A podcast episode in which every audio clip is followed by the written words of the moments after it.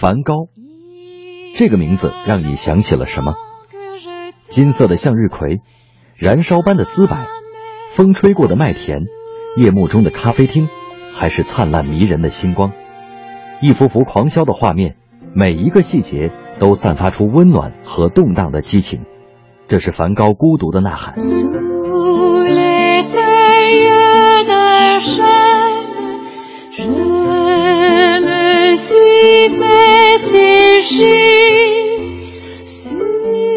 一百六十二年前的今天，文森特·梵高出生于新教牧师家庭，是后印象主义的先驱。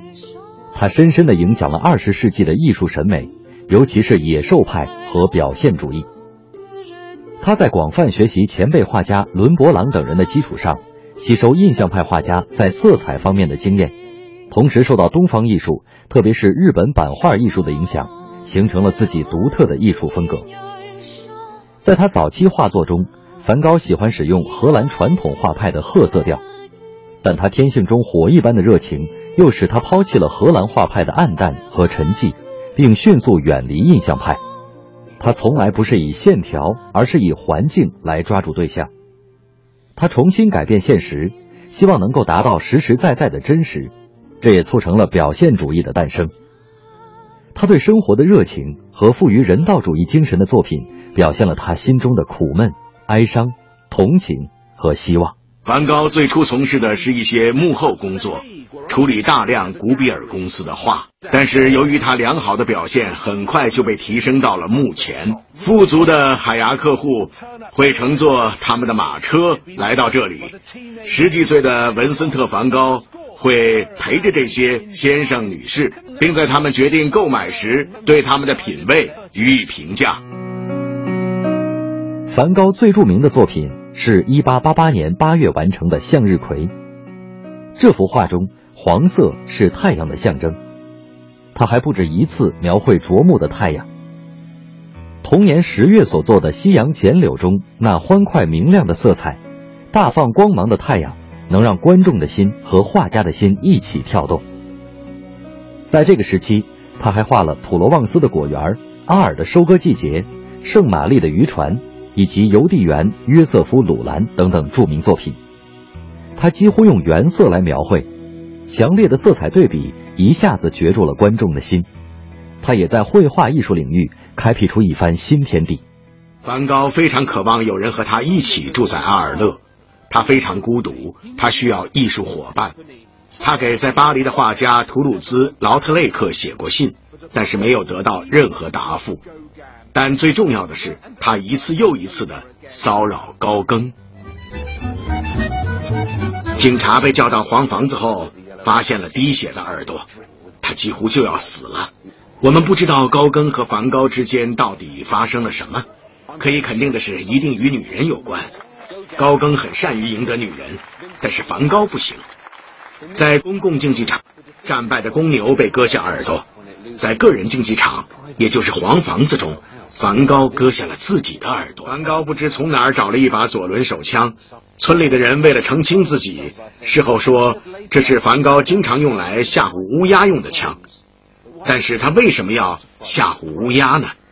他在这儿对准大约心脏的位置向自己开了一枪，但不知什么原因，子弹并没有从另一侧飞出来。梵高没有马上死去，几个小时后，他蹒跚着走下山，没有对任何人说起，只是直接回到了他的住处。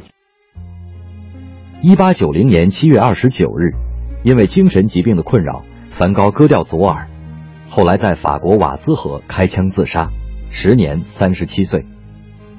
梵高去世之后，他的作品《星夜》《向日葵》和《有乌鸦的麦田》等，都跻身于全球最著名、广为人知和珍贵的艺术作品的行列。事实上，梵高热爱生活，但他在生活中屡屡受到挫折。正如他说：“生活对我来说就是一次艰难的航行，但是我又怎么会知道潮水会不会上涨，以致淹没嘴唇，甚至会长得更高呢？”但我将奋斗，我将生活的有价值，我将努力战胜并赢得生活。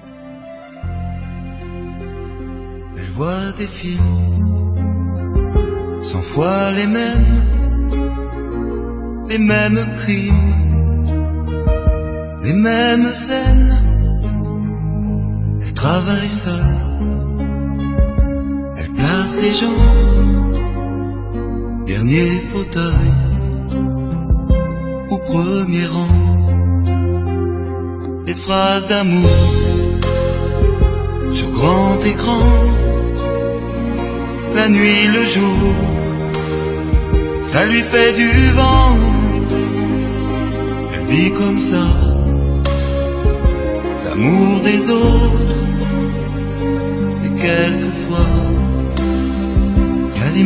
qui. Elle vit sa vie dans le noir, bizarre, pour toujours elle, maquille son désespoir. Oh, magique boulevard,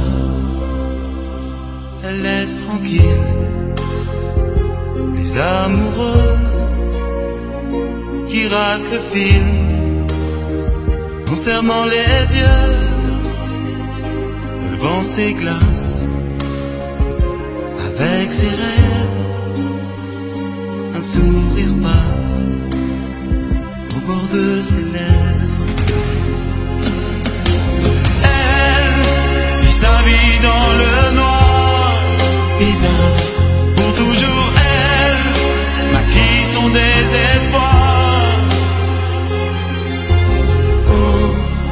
Magique boulevard, la demoiselle à lampe de poche se voudrait belle pour faire du cinoche. Parfois quelle chance, la salle est vide pour une séance. Elle devient Ingrid.